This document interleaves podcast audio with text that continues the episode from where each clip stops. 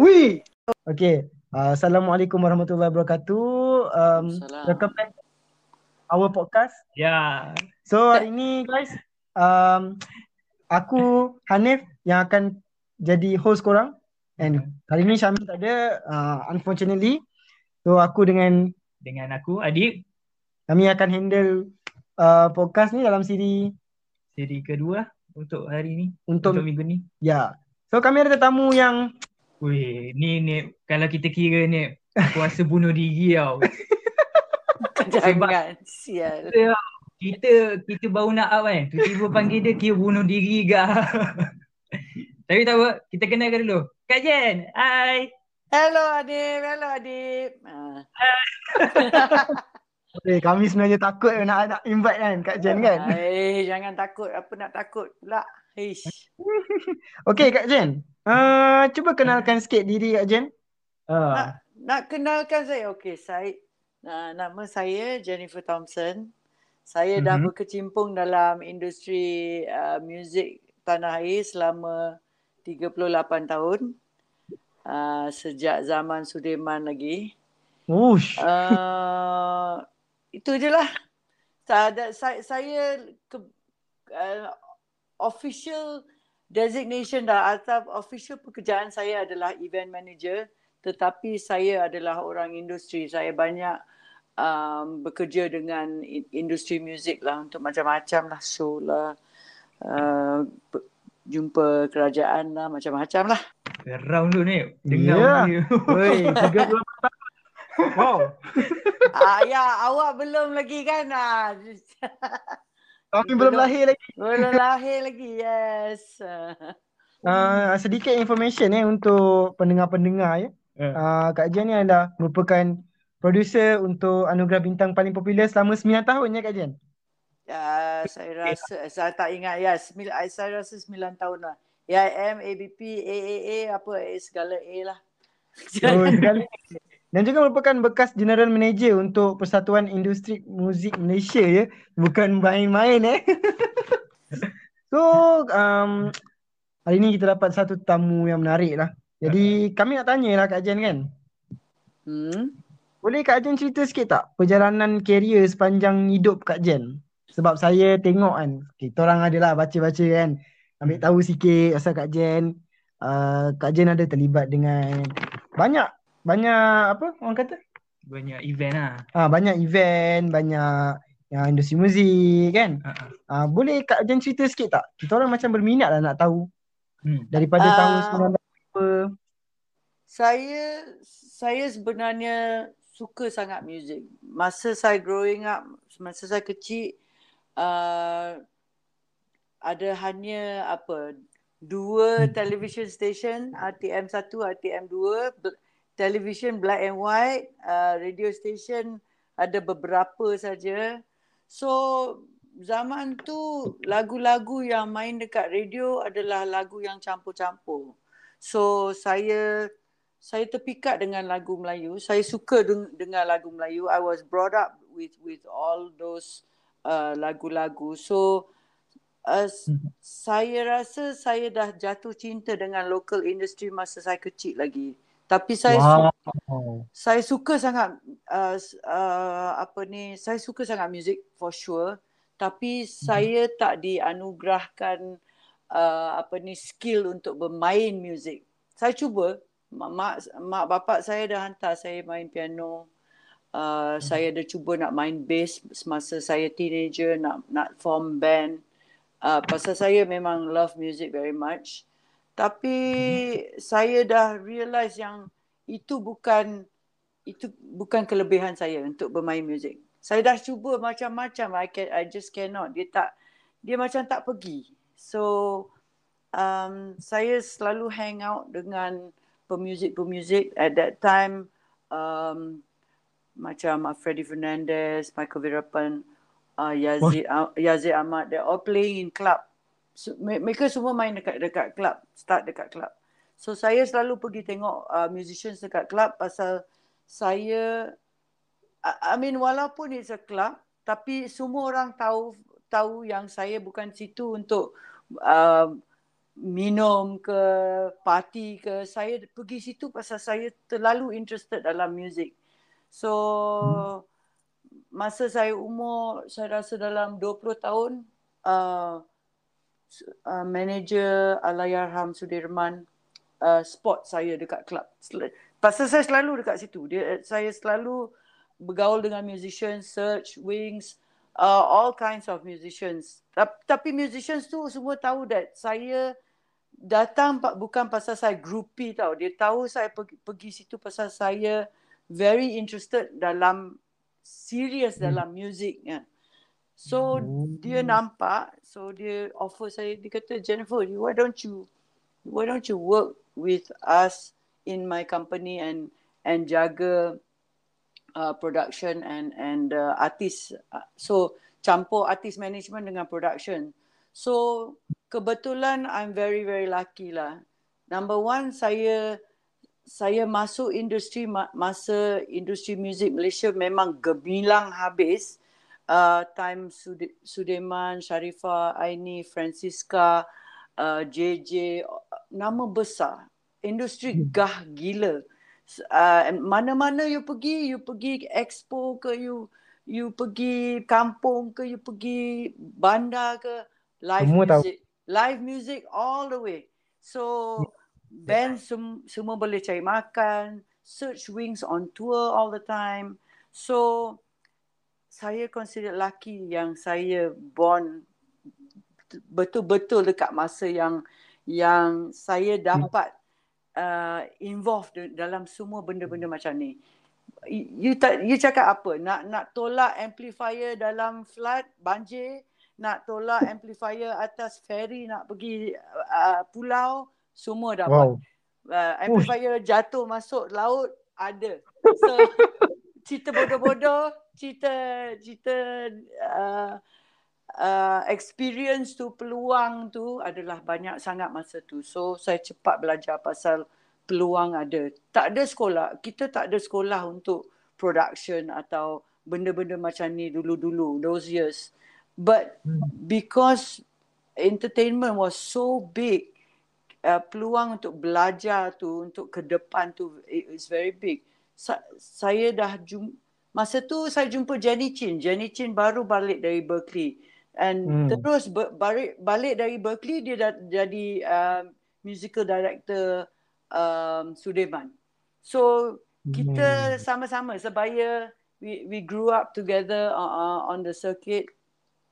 Hanya when it come to a certain uh, time saya continue on dia dah pergi ke China and, play uh, an international with all the Chinese artists. Tapi that was the beginning lah. Itu uh, pemula- permulaan saya dalam dalam industri muzik dan of course saya macam everybody else in the business bila you cakap dengan parents you you nak jadi pemuzik atau artis alamak awak akan dapat lecture gila-gila kot sex drugs and rock and roll dan macam-macam maksiat ada dalam kepala orang tapi right. yeah no no that's normal. Even sekarang pun uh, I rasa. Tapi sekarang the is changing slightly kan dulu-dulu mm-hmm. uh, I mean that scene uh, Piramli itu yang per music ah uh, itu memang betul scene tu. So so oh. uh, uh, my parents pun tak tak setuju. Uh, my ayah died when I was young. I was 15. Tapi mak saya, I'm single single child, saya, anak tunggal dengan mak hmm. saya. So mak saya selalu worried that saya akan uh, sex, drugs and rock and roll. Tapi saya memang dari dulu serious. Uh, saya view music sebagai career yang serious. Dan wow. ke, ke, and I was very lucky because saya dah jumpa benda yang saya cinta so young. I was 20. You can imagine saya 20 tahun saya dah start kerja this industry. So you can imagine saya dah I never go out of this industry. Apa saja yang saya buat is inside this industry. So the first two or three years saya touring dengan artis sebesar Sudirman already. So Chowkit Road, uh, Indonesia, Thailand, Singapore. Dia banyak perform out of Malaysia at that time Muzik Malaysia dan pemuzik Malaysia adalah very gah in the region sebenarnya. Um, hmm.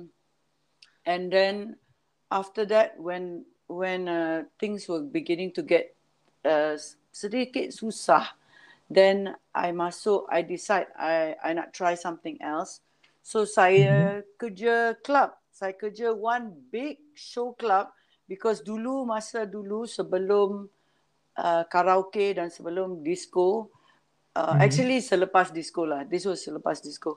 Uh, um, dia ada club yang all the big bands would play. Uh, band-band macam Heavy Machine, Headwind, Search, uh, all the big bands played in club besar tau. So like uh-huh. eight piece band, orang akan berpusu-pusu every night like uh, 200 people bigger than gig.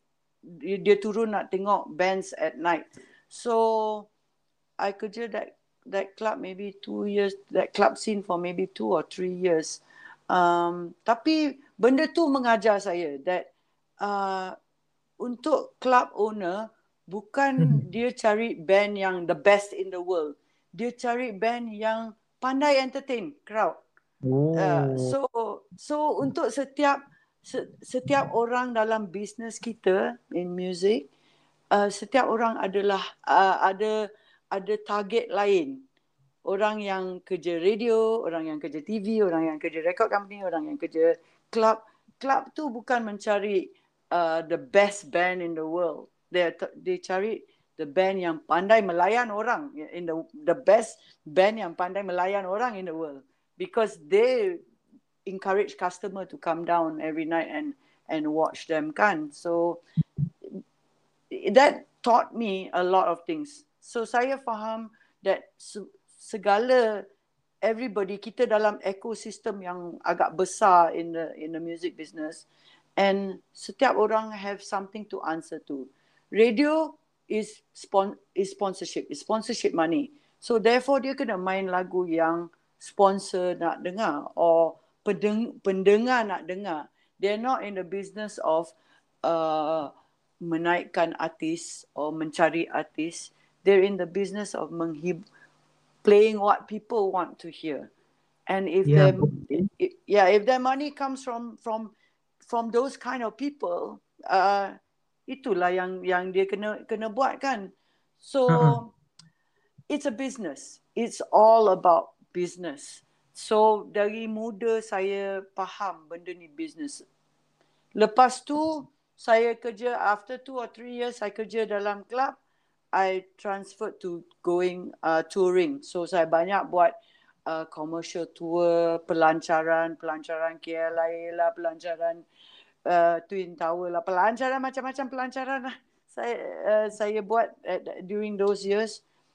And then after that pula uh, uh, mm-hmm. that was about three or four years then I went into kerja studio saya kerja King Studio wow. and King Studio was the biggest studio in, in in Malaysia so saya business development manager for King so saya saya selalulah sering jumpa artis-artis besar uh, search wings left handed semua rekod dekat hmm. situ uh, and and all the other at that time it was rock kapak. Rock kapak was the biggest thing.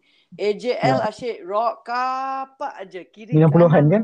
Yes yes. All BPR medicine uh, yeah. apa sajalah. Semua semua ada, ada dekat King Studio. So uh, zaman tu saya kenal all of those people. So that's why saya kenal ramai orang dalam different sector of the music business is because for the first saya rasa 10 tahun career saya dalam business music saya try semua. Saya try semua pasal saya nak tahu apa yang betul-betul superpower saya. Because kita semua ada superpower. We are better at something than more than anything else. Ada ada something that we are good at. So that's where I learned in the first 10 years that my love is actually buat events. Event is uh, what I really really love to do. Tapi at the same time saya dah dah um, berpa, berpengalaman nak nak tengok uh, talent kita in the, uh, local talent kita dan local talent kita uh, is is dahsyat you know. Is hanya kita orang Malaysia tak tak believe in our own talent sebenarnya our talent is so great it, we can com- compete dengan international easily tapi kita tak ada platform. Talent banyak platform tak cukup. Dulu-dulu kita ada platform kita, everybody asyik perform every day. You nak tight you kena perform every day. Sebagai band sebagai uh, artis uh, pengalaman performance live tu adalah benda yang yang jadi journey pada seni awak. So apa saja yang awak lalui dalam awak punya perjalanan seni itu is bertambah pada pada perasaan perisa pada awak punya punya talent lah. So uh, for me uh, I notice all of this stuff lah. That's why uh, going artist management, going doing everything lah. I've done everything before. So so I know how much talent kita ada dalam Malaysia and I know how much people tak appreciate talent kita dan bukan hanya bukan hanya pemuzik or music industry tapi talent kreatif on the whole uh, kita tak respect dekat Malaysia masa masa tu sekarang is a, the story is changing slightly mungkin pasal hmm uh, budak-budak yang dulu mak bapak dia eh lawyer, doctor, engineer, accountant.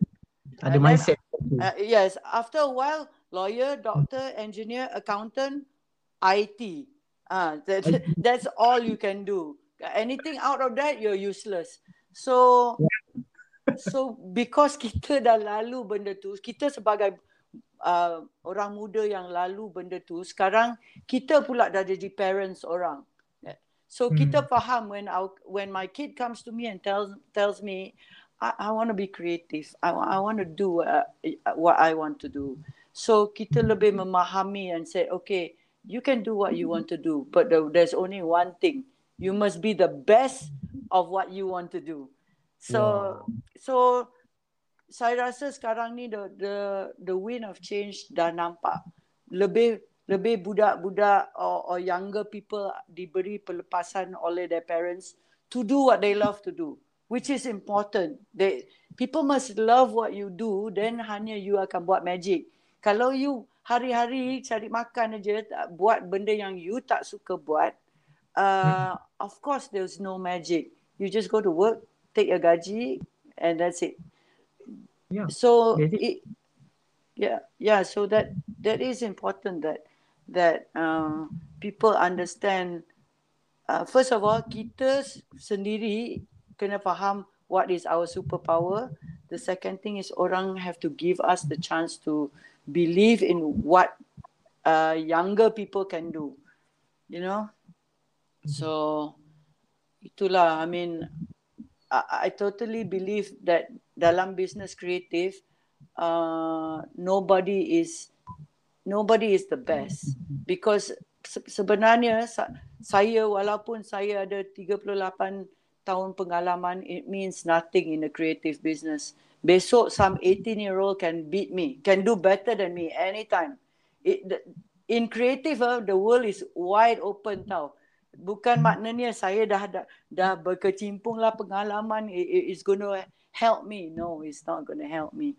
It, because the world is sentiasa berubah especially in creative. Kan? Betul betul betul. So ya yeah, i mean dulu mana ada social media. Sekarang social media. Sekarang awak kena tahu. Dulu 15 years ago you only have facebook and twitter. Now you have facebook twitter tiktok uh, reels apa ke benda aduh penat tapi kena, kena kena kalau awak nak relevan awak kena juga you know. Yeah. So itu dia lah. Itu cerita dia. Ha, apa nak tahu lagi? oh, sebenarnya actually macam quite inspiring lah kan. Yeah. Inspire kita orang jugalah untuk um, cakap benda ni. So bagi saya sendiri personal opinion saya memang uh, parents sekarang dah macam dah slightly change kan daripada dulu Yes. back then. Kan. Yes. Parents sekarang dah lebih kepada open minded. Dia orang dah oh uh, if you do anything you love, you kena work hard for it. Betul. Kena buktikan betul-betul yang actually apa you buat ni worth it. Betul. And, that's why uh, that's the other part of it tau. Your parents only scold you because they love you. They don't scold you because they hate you, okay? So kita kena faham benda tu. You can you kena lecture pasal dia orang sayang awak, okay? But the second thing is kalau dia beri, awak pelepasan atau peluang nak buat apa saja you nak buat, jangan waste that peluang. You must prove to them that you will do it. I, I, I think that's that's what drove me because mak saya memang tak suka because saya balik pukul 3 pagi lepas tu Oh. pukul 8 pagi saya dah balik office so Ush. dia dia ingat saya hey what? Lah this fella come back 3 o'clock in the morning entah apa yang dia buat dekat tengah malam. Actually sebenarnya if I'm her also I would think the same thing. Saya akan fikir apa yang dia nak buat sampai pukul 3 pagi tak balik-balik lagi? So uh, dia bag, after a while dia dah penat nak lawan dengan saya. Dia dah okay lah Jen you buat apa yang yang you nak janji you you don't get into trouble okay?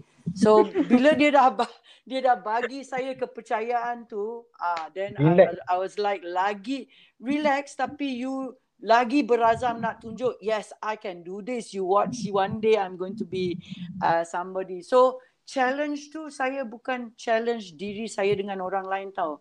Saya challenge saya dengan diri saya sendiri. Wow. so everything that I do, I, I want I want to do better because I, I know I I can I can do more things if if I really want to do achieve something. So gitulah cerita dia. Ui, such a wise word lah daripada Kak Jen. Wow, ini dah macam dah macam kasihan daripada ibu-ibu tau. Aduh. I mean, not everybody's parents is the same. Uh, there's different parents. Tapi that's why I say parents kita mungkin handle benda benda ni differently. Tapi what however they handle it is because they sayang you. Whether they scold you every day, whether they don't care about you, they they biarkan you to do what you want to do, they still sayang you because they're your parents, okay? Tapi you have to take the responsibility juga. Sebagai anak, awak perlu ada responsibility, level of responsibility jugalah. So it works two ways lah. It's a two-way street lah. Okay, so um, kepada pendengar-pendengar ni, Kak Jen ni antara contoh yang kita boleh jadikan dia sebagai teladan lah kan. Ah. Sebab dia buat apa yang minat, tapi berjaya. Benda tu tak impossible sebab kata Kak Jen sendiri, we can be somebody. Ya. Wow, such a wise word. no, I, I- I mean, it's always, you know, it's. I always find myself so stupid when I tell somebody, "Hey, find something you love to do," because it's it's senang nak sebut lah, senang untuk kita cakap Yeah. find Yeah. something you love to do. Sometimes what you love doesn't pay the bills, and then you got 10 million people standing there like like you up music. When you're 25 years old, your parents gonna ask you, "Eh, kau tak nak cari kerja?" Because they think jadi pemuzik is not kerja. So, Yeah. so kau tak, tak nak cari kerja tetap ke?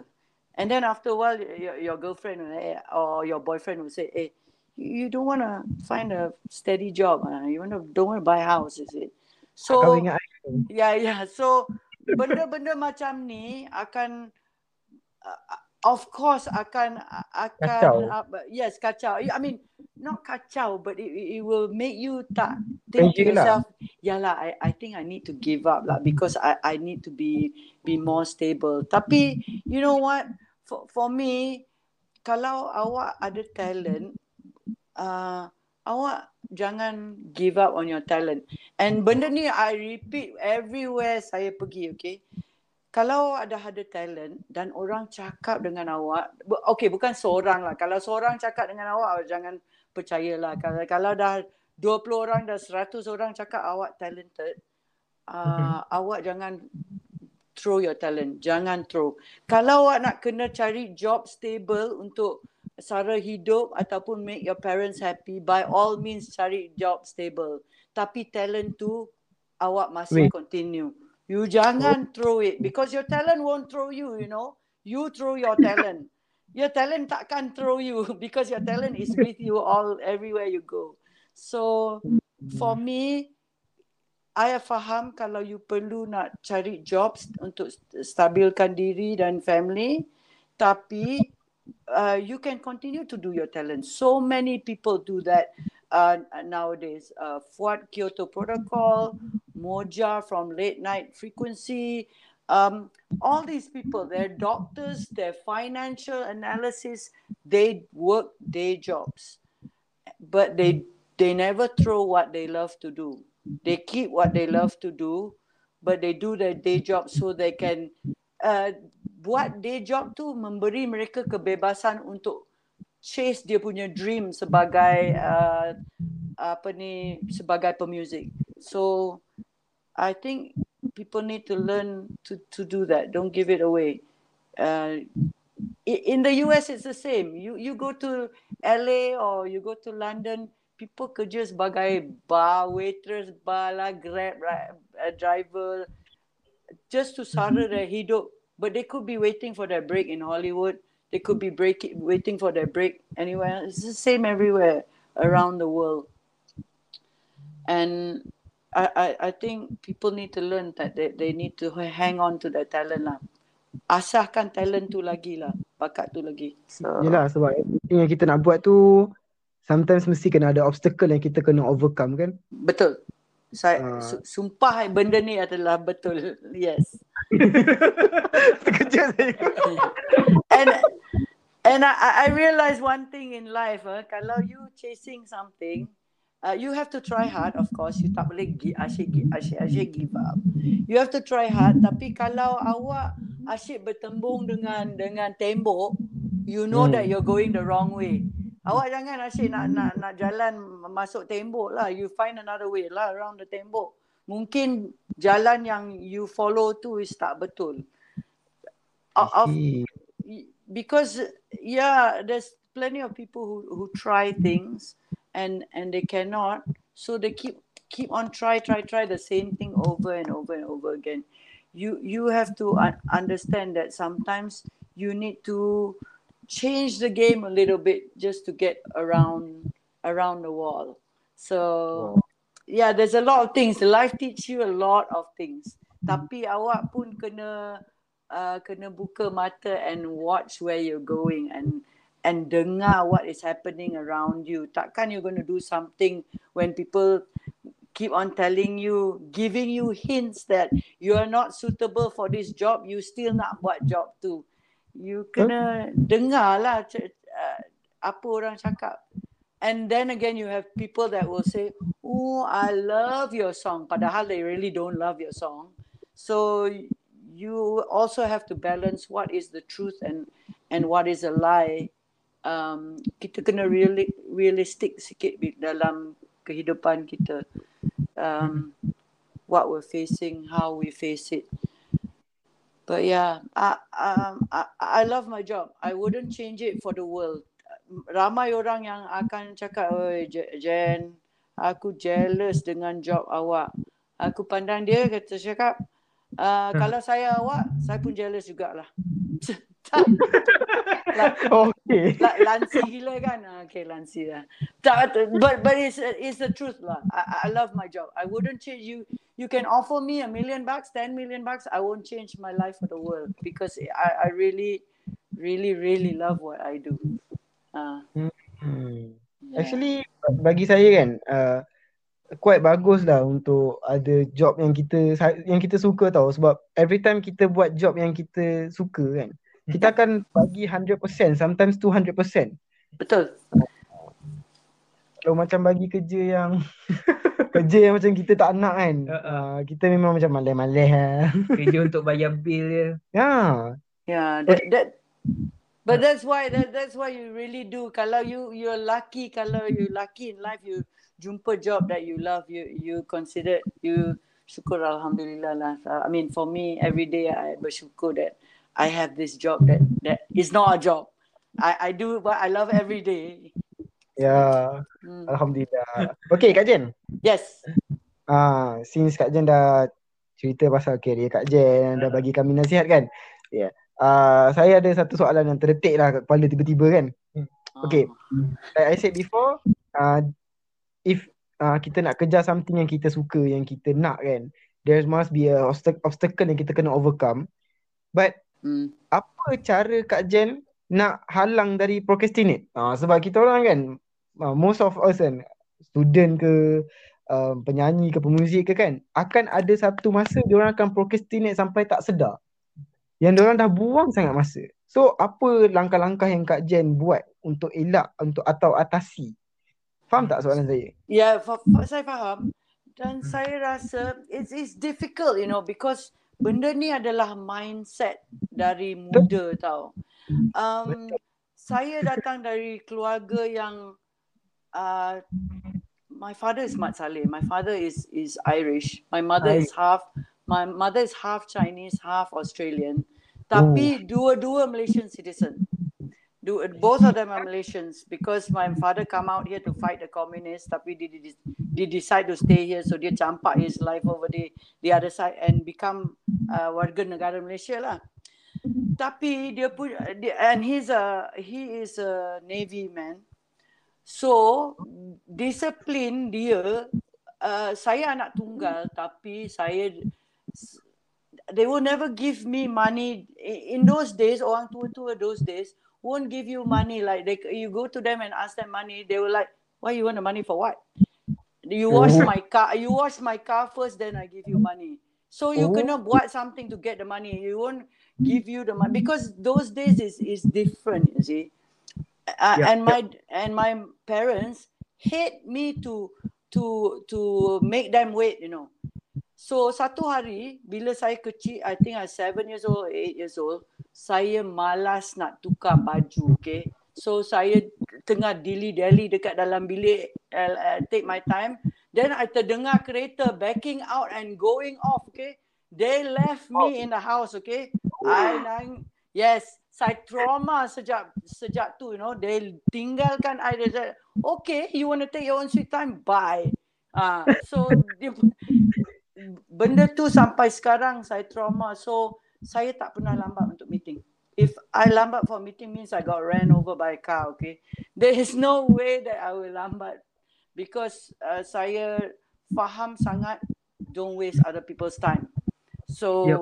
it, it I always half an hour early. Sometimes I'm crazy, I'm stupid. Okay, I one hour earlier. People be like, "What the hell are you doing here, Jen, so early?" I said, "I'm sorry, I, I, it's me. Okay, don't. It's not you. You're not the one that's late. I'm early. Okay." So, uh, saya dah sampai tahap tahap tu. But in in, actual fact, even uh, saya saya dulu when I'm a kid I procrastinate. Tapi after all of this, no way, man. Sekarang ni, my mindset is, I cepat habis benda ni so that I can move on faster. So I can do more things. Kalau saya mempelengahkan benda ni, nanti benda lain akan datang, nanti dua-dua akan problem. So, I cepat habis ni, bila ada ada masa, I cepat habiskan ni, next. So that when another job comes along, I lebih free. Kadang-kadang kita run three or four jobs at one time because job event adalah bukan sehari je berfikir. Kadang-kadang dia empat bulan berfikir, tiga bulan berfikir, enam bulan berfikir. So dia bertindih-tindih. So if I don't do my job now, I will have 10 other jobs to do later. So uh, benda tu mengajar saya to do it, get it out of the way and move on cepat. I see. Yeah. So, so benda tu mindset susah nak susah nak explain to people uh, uh procrastination tu. Procrastination tu is almost like wasting your life, okay? You yeah, tak betul. apalah besok lah, besok lah, besok lah, besok, besok, besok. Besok jadi dua tahun kot. Ah, senang nak kata. So sama lah orang nak buat album. Uh, uh, okay lah, Jen, another two months. Okay, uh, four months, uh, one year. Eh, hello, faster, okay? Ha, you tak buat album, you tak keluar album, nothing is gonna happen, okay? You have to keluar album, you have to keluar lagu. So, so this is this is why I, I tell people you want something to happen, you want action, you want your career to grow, you have to do something. Uh, uh, even during MCO pun kita Mhm. boleh duduk rumah dan dan tidur every day tengok Netflix sampai buta. Ah uh, boleh, boleh je. Kan? Tapi yes, tapi nak kerja work from home is actually even worse than working office because itu disiplin diri tau nak bangun pagi nak buat work when you can actually lie down on the bed sampai pukul 2 2 petang. So um I I think self discipline is is very important lah. Kalau you tengok orang yang successful Mhm. uh, I mean, a lot of people say, oh, successful people wake up at five o'clock in the morning. Successful people all wear one color. No such thing lah. You can still wake up at nine o'clock or ten o'clock in the morning. Tapi asalkan when you are awake, you do maximum. You work maximum, okay? Uh, at what you're supposed to do. Jangan you, "Oh, okay, I'm awake. Now what do I do? Make coffee. Okay, never mind. We let's read the read read social media for a while and four hours Hmm. later still reading social media. Lepas tu pergi Betul. Shopee, Shopee tiga jam. so, Betul, betul. so benda tu jadi jadi uh, it's so easy nowadays. I, I can sit on the internet 18 jam. You leave me, saya even me, saya boleh 18 jam. I pergi situ, oh yeah, I should look at this and then I pergi sana, oh, oh yeah, yeah, yeah. I should try this. Uh, ya, macam-macam lah. But kita kena berdisiplin juga. Kalau ada job nak habis, habis the job first. Then then by all means you can sit and and do whatever you want on the internet. Tapi kalau you tak habis job dulu dulu, then then please don't. yeah, so, uh, so yeah, for for me, everybody needs to to learn that that uh, moving forward or getting what you want in life means having to work. It, it nothing tak ada apa yang uh, land on your lap like menang lottery ke kena sambar kilat ke. Hello no. You, you have to work hard to get where you you want to go kalau you tak payah work hard you lucky lah. Okay. Betul, betul. but but people even people with with uh, with money pun not necessarily dia dia akan jadi successful. Dia dapat duit pun dia kena kerja juga. That's why Hmm. everybody said alah dia lah na- nasib baik lah. Parents dia rich. Uh, you ingat apa? Dia punya parents rich dia tak payah bekerja. I think he- they have to kerja more money more problems okay? So um it, it does it is very very true. Everybody has different problems. Kita kena tahu that not it, everybody doesn't have a free for all in life. Everyone has to work hard. So um if you think you're working hard somebody else sebelah awak is working harder. So you have to step on the accelerator lagi okay Ya. Uish, kan gila. ha Oh, kita end up talking about life instead of music kan itulah. Tak apa. Kak- Ini memang sesi sama Kak Jeng kan. Anything boleh. Uh, anything goes eh okay, okay. Okay. Ah, so Adib, ada apa-apa soalan tak untuk Kak Jen? Ah, Kak Jen. yes Kita kalau dari sekolah Ah ni dok cikgu mesti cakap doktor tu macam mana kerja, lawyer tu macam mana kerja. Tapi producer ni kita orang tak pernah dengar Kak Jen. Macam mana kerja producer ni? Ah betul lah. Ha? Ha. Uh, um, ac- actually, uh, dia dia macam ni. Um, apa dia uh, uh, product uh, producer is a event manager lah basically. So and Hmm. events tu ada berbanyak-banyak job. Uh, everybody thinks saya melibatkan diri dalam music, saya akan jadi artis. Oh, saya akan jadi pemuzik. No Hmm. such thing actually. Ada ben- banyak benda you boleh buat. You boleh jadi sound engineer, you boleh jadi lighting engineer, you boleh jadi video uh, uh, producer. You because you have uh, bila you suka music, you have musicality. So there's a lot of things that you can do with that minat of, of music. uh, you can jadi show producer, you can jadi show caller. It is so many jobs available uh, as somebody who loves music. So um, show producer tu, saya rasa one thing awak kena very very sorted lah. Awak sebagai orang, awak A tak boleh cepat panik. Uh, mm-hmm.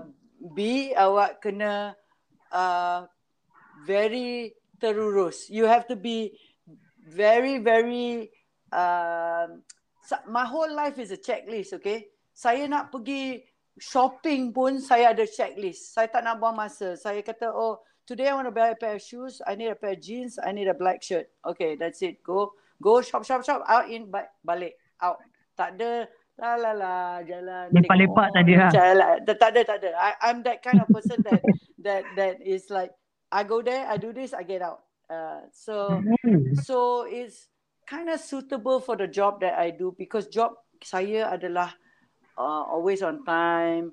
Uh, saya kena uruskan benda, uruskan uh, crew, uruskan band, uruskan artis, uruskan everything is a person. Okay, uh, in in in event. Uh, uh-huh. semua everybody is a person dengan feelings dengan dengan emosi dengan dengan today I woke up with a uh, not feeling well so kita kena pandai berinteraksi dengan orang and not everybody is the same some fella is is easy going some fella could be angry some fella could be could be malas so kita kena pandai baca orang and pandai to get around the person to understand kita nak dapatkan the best from this person how do i get the best from this person? Uh, saya tak boleh dalam uh, dalam hati saya oh macam ni eh okey tak apa. Uh, ben saya nak fire this person i want to ni i i kena dalam hati saya kena mm-hmm. how do i make this person do the best? How how do i try to make this person do the best they can. Or how do I make artist feel comfortable dekat atas pentas? Dia akan perform yang terbaik dekat atas pentas tu. Because that's what you want. That's what the artist wants. That's what you want. So hmm. kita kena buat comfort. Dia orang semua ni felt comfortable lah. Sound engineer ke monitor engineer ke kita balance out semua orang. And kita run the event at the same time what time does it start how does it go does it go on time can we do any time we like so I, I rasa the first thing that you have to be a, a very sorted person lah. You have to be somebody who is very, very regimental lah. You, you, you dengan masa, dengan sistem awak nak buat benda because it's like running an army, okay, buat buat show. I mean, saya pernah ter, terajui I was very lucky. I, I was given a chance to teraju teraju SEA Games. Uh, SEA, both SEA Games yeah. opening closing Para Games opening closing. So saya duduk stadium for dua bulan kot dekat stadium nasional but I kerja I kerja it was a local company that got the contract. The local company called me to become the show caller. Tapi yang orang lain semua Mat Saleh. Head head of department yang lain semua Mak Saleh because they nak pakai teknologi Mak Saleh. Uh, teknologi dan dan style Mak Saleh lah. So saya belajar dari benda tu. So I was so lucky that I got the job. Sebenarnya that job I got when I was 50 years old kot. So bila saya dah 50 saya dah duduk dekat rumah fikir okay Jen it's a time to gulung tikar, roll up and die because you already done everything that you want to do. Apa kon- konsert besar ke, artis kerja artis besar, international, show-show besar, FMFA ke, Rockaway ke, Rock the World ke, Rock.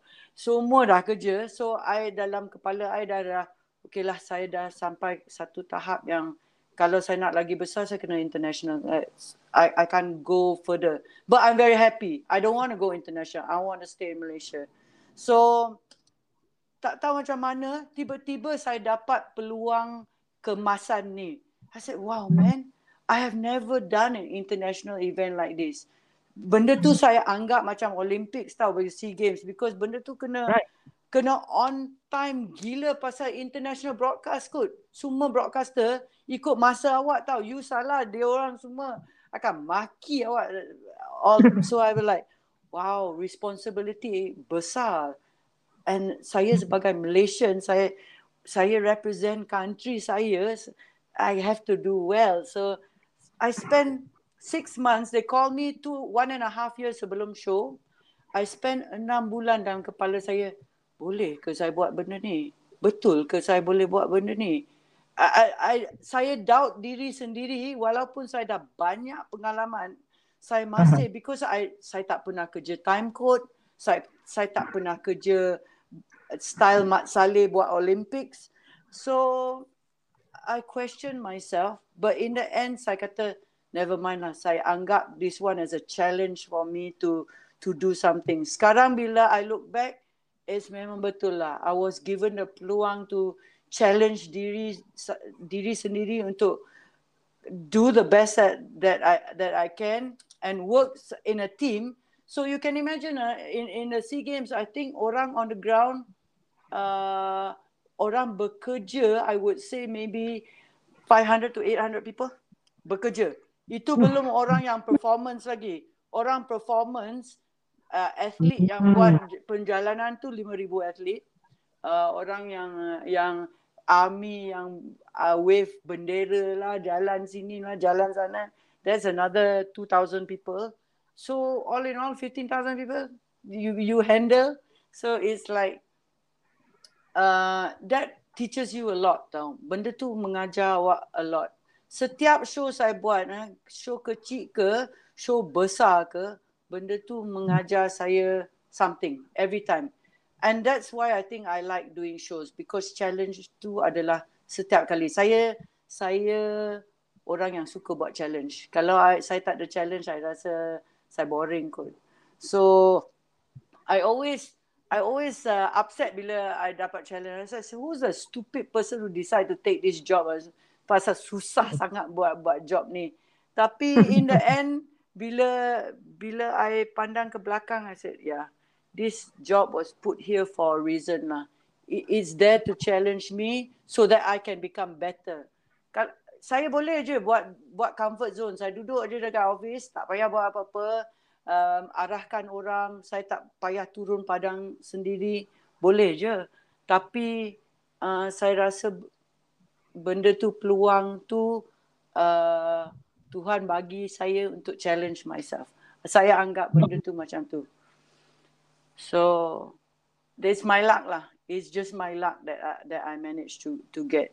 Even uh, benda-benda macam verses pun saya anggap itu adalah uh, peluang keemasan saya untuk untuk melangkah masuk uh, me- melangkah balik dalam industri independent selepas saya dah ber- bekerja dalam mainstream buat selama AIM was mainstream for berapa lama? For 15 hmm. years kot. I kerja AIM 15 years 15 tahun. So itu agak comfort zone lah. Saya saya rasa saya terlalu comfortable so orang atas tu tuan kata eh yang kan kan ni comfortable sangat ni saya nak tarik awak keluar dari AIM lah you get so I I I lost my job and that's when I got versus lah. I was lucky. I got I got versus the minute I came out of AIM.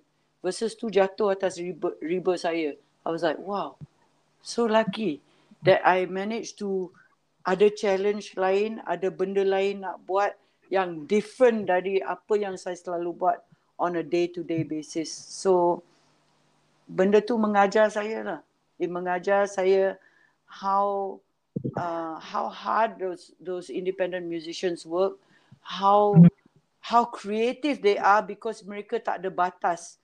Uh, for artis yang kerja dalam uh, mainstream, dia label. agak yes yes not only label tapi yeah. dia kena careful pasal dia dah ada nama, dia dah ada uh, following, so dia kena jaga sikit dia punya apa yang dia buat apa yang dia hmm. produce is a little bit more planned.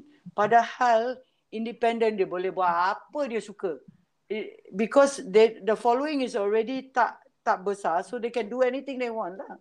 So creativity tu tak tak de, tak terbatas. So when you have that kind of creativity, that's when I met people like uh, of course Hujan and, and uh, all these uh, all the the bigger ones saya dah dah kenal dah dah lama dari AIM.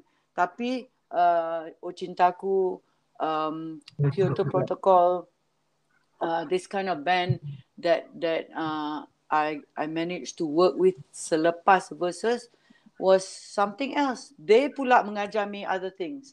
Saya tengok Kyoto Protocol, I said, my God, these five boys all ada kerja tetap. All general manager, financial analysis. Tapi dia sayang sangat music. Dia boleh datang rehearsal. Dia boleh meng- mengubah lagu untuk bertanding dekat versus. Dan siang pagi pergi kerja.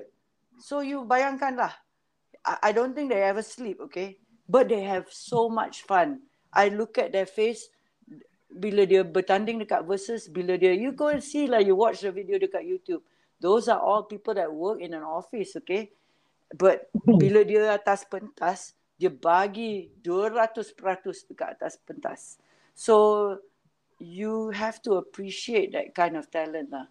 Uh, you look at OCK I was like man dahsyat good uh, mindset mindset independent to um, when they want to succeed wow. Uh, dia jadi teladan pada saya okay? I, I take that as an example for me. I said okay yeah man. I, I need to work hard because we kita ada banyak talent. I, I cannot give up because of this kind of talent that we have in in the business. Yeah. kan So kalau pendengar kalau kalau dengar yang Kak Jen cakap versus tu tu program TV yang yang lama Kak Jen kan? Lama-lama. Kan? lama-lama 90 Sometimes- eh, 2000 2016 lah fif- 16 17 ke 17 uh, one of those lah somewhere lah So maybe ada yang tak tak tak berapa tahu lah versus tu apa. Betul? Kan? Yep, yep, yep. Sorry. Tapi- Ha. dah tua. But versus I is not that old lah. Versus is still masih like 8 tahun kot. 8, 8 years ago lah. Ah, ya, tapi iyalah Kak Jen sebab itu kalau Kak Jen pandang kalau apa yang saya pandang macam saya punya umur ni kan golongan-golongan saya ni yang dekat-dekat dengan saya dia tak kenal pun indie tu apa. Ya. Oh ya ke? Sometimes ada artis-artis indie kan. Ha, Ya. artis-artis indie pun dia tak tak kenal.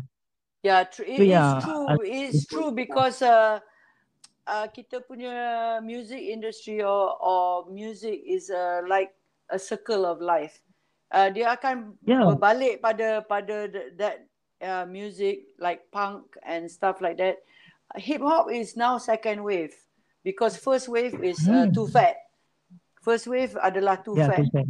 So bila wave tu dah dah beredar, uh, after after Too Fat was uh, VE Rough Edge, uh, VE Rough Edge, and all the the the apa ni boy, boy bands lah.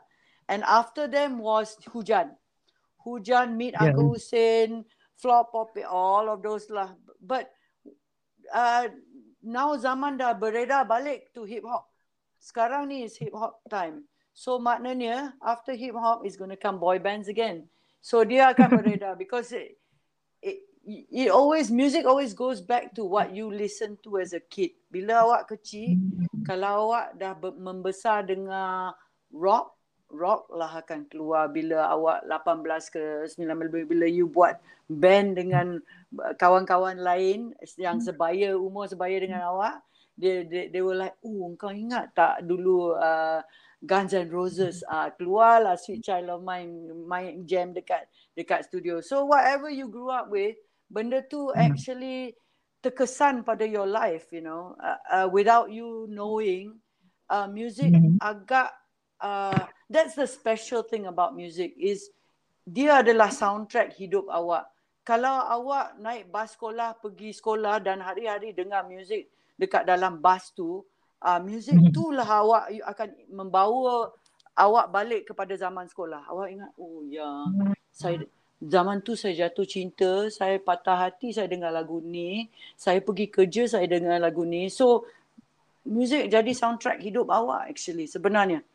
Yeah. It's just that kita tak aware benda tu. Eh, but if you are aware, you will have a song in every moment of your life. You jumpa girlfriend you ke, you kahwin ke, you ni ke, music ada mesti ada lagu yang ada sentimental buat masa tu. So you, it it is it is uh, that's a special thing about music lah. It it really um, brings back a lot of memories. I I tell you the the the Sea Games story lah. The Sea Games uh, closing penutup mm-hmm. uh, dia buat dekat Stadium Nasional dan masa tu adalah uh, uh, Merdeka Eve dia 30 hari bulan nak masuk ke Merdeka.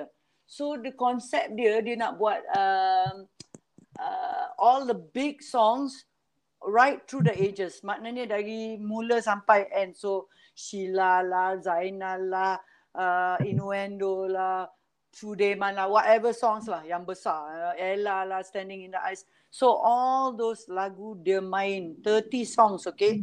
30 something songs that night uh, concert dekat dalam tu. Stadium mm-hmm. penuh 80,000 orang okay inside the stadium. Every song yang dia orang nyanyi dekat atas pentas tu the mm-hmm. whole stadium nyanyi. Naik bulu roma kot. So wow. benda tu automatically menunjukkan pada awak that music boleh unite orang number one. Number two, mm-hmm. music tu lagu tu terkesan eh, hidup dia orang because they can sing the lyrics they can sing the song they know the song so when you know like Ellie Cat song lah Sheila Majid song lah Zainal's Hijau lah lagu tu bermakna pada awak so when 80,000 people sing that song you know lah that that song mm. meant something to you so yeah. that's the power of music itu sebenarnya menunjukkan awak the power of music So yeah. That's that's how I learned that I respect the artist and I respect the music. So yeah, it's it's something everybody should know that they should yeah. do lah. Betul. Betul. Yeah. Okay Kak Jen. Kita nak tutup uh, episod kali ni. Okay. So Jen, last word. Last word from you lah. Apa yang La- you nak bagi dekat yang Last word eh. Yeah. Uh, this is also something yang saya selalu cakap is uh-huh. kita kita sebagai Malaysian kita kena faham kita kena support orang kita. Uh, Betul. We, uh, without kita realize sometimes kita selalu suka support benda-benda luar. It's not that you cannot support luar. You you nak beli barang-barang dari luar, you nak support band dari luar, go ahead because benda tu they they become your idols lah. Whether it's it's a, a brand or a band uh, it, or, or whatever it is. Tapi in the end, you have to learn to support your own kind, your your music, your fashion designers, your pembuat whatever it is, beli local, support local because kalau bukan kita, siapa lagi? Siapa nak support kita? You think what? Orang Singapore akan uh, support orang Malaysia or orang Indonesia kan support orang Malaysia? No, they're going to support their own kind also. So baik kita belajar benda ni dan kita support kita. Betul? Ha, scan. scan terima kasih. hmm? ha. Okey, wah, itu ayat yang saya rasa satu ayat yang benar lah daripada Kak Jen kan? Setuju tak? kita kena sebagai pendengar-pendengar ni kena uh, kami sendiri pun akan ambil inspirasi lah daripada banyak sangat lah. Kalau rasanya macam rasa hmm. macam sebenarnya tak cukup masa kan? Uh-uh. Betul tak? Banyak lagi tu nak korek dengan Kak Jen ni. Ha, banyak ni. ni kalau sembang mamak ni. Uish. Oi, Mau lima malam bo- boleh ni. Lima hari, lima malam kot. Ha. Okey. Jadi sampai situ sajalah daripada kami. Dan kami nak ucapkan ribuan terima kasih lah kepada Kak Jen kerana sudi untuk meluangkan Eh, masa terima kan. kasih kerana kerana im- sudi invite saya. Terima kasih lah. Thank you so much. Thank you guys. Aduh, ya Allah kami terharu ya. Okey. Eh, Okay. jangan. Sekian saja daripada kami semua. Terima kasih semua. Bye. Bye semua. Take care of yourself. Stay safe. Bye. Ah, tadi je ni Cici. Ha? Eh, ini kami tengah tekuk uh, batang. Aduh, ya Sebab Allah, hujan lebat ni. Ya Allah. Yes, yes, yes. Memang memang dekat sini pun nak nak hujan lebat. Berkilat gila eh. Oh. luar ni. Dah dah saya rasa dah masuk Kami nak- monsoon dah. Tengkujuh dah. Uh-uh.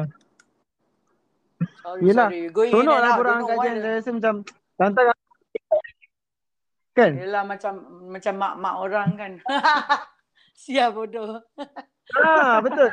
Ah, kami mungkin usahakan untuk um, buat siri dalam bentuk live lah kan? Dalam bentuk Video lah. video lah, dalam format video Right. sebab sekarang ni kami cuba nak tarik tarikan untuk anak-anak muda je dulu. Bila kami dah ada source income sikit, kami akan upgrade lah kan? Tak tak but I insyaAllah kami now, akan- nowadays uh, Mhm. like this uh, podcast dengan clubhouse everybody suka sangat. Because dia tak payah on camera dia tak payah ni. Dia dia boleh berjalan-jalan boleh pakai headphones berjalan-jalan buat kopi. No problem they can dengar you see. Or bawa kereta it's easy to it's easy to hadam uh, percakapan instead of video yeah so you did the right thing by doing podcast lah sebenarnya Wah. Thank you Kak Jen. Oh, tak. Alah, good job guys, good job. You continue what you do, okay? Love what you do, okay? Alright. All right. Okay. Thank you Kak Thank you so much. Ya. Okay. Bye. Berhati-hati, okay? Stay Alright. safe. Bye. Bye-bye.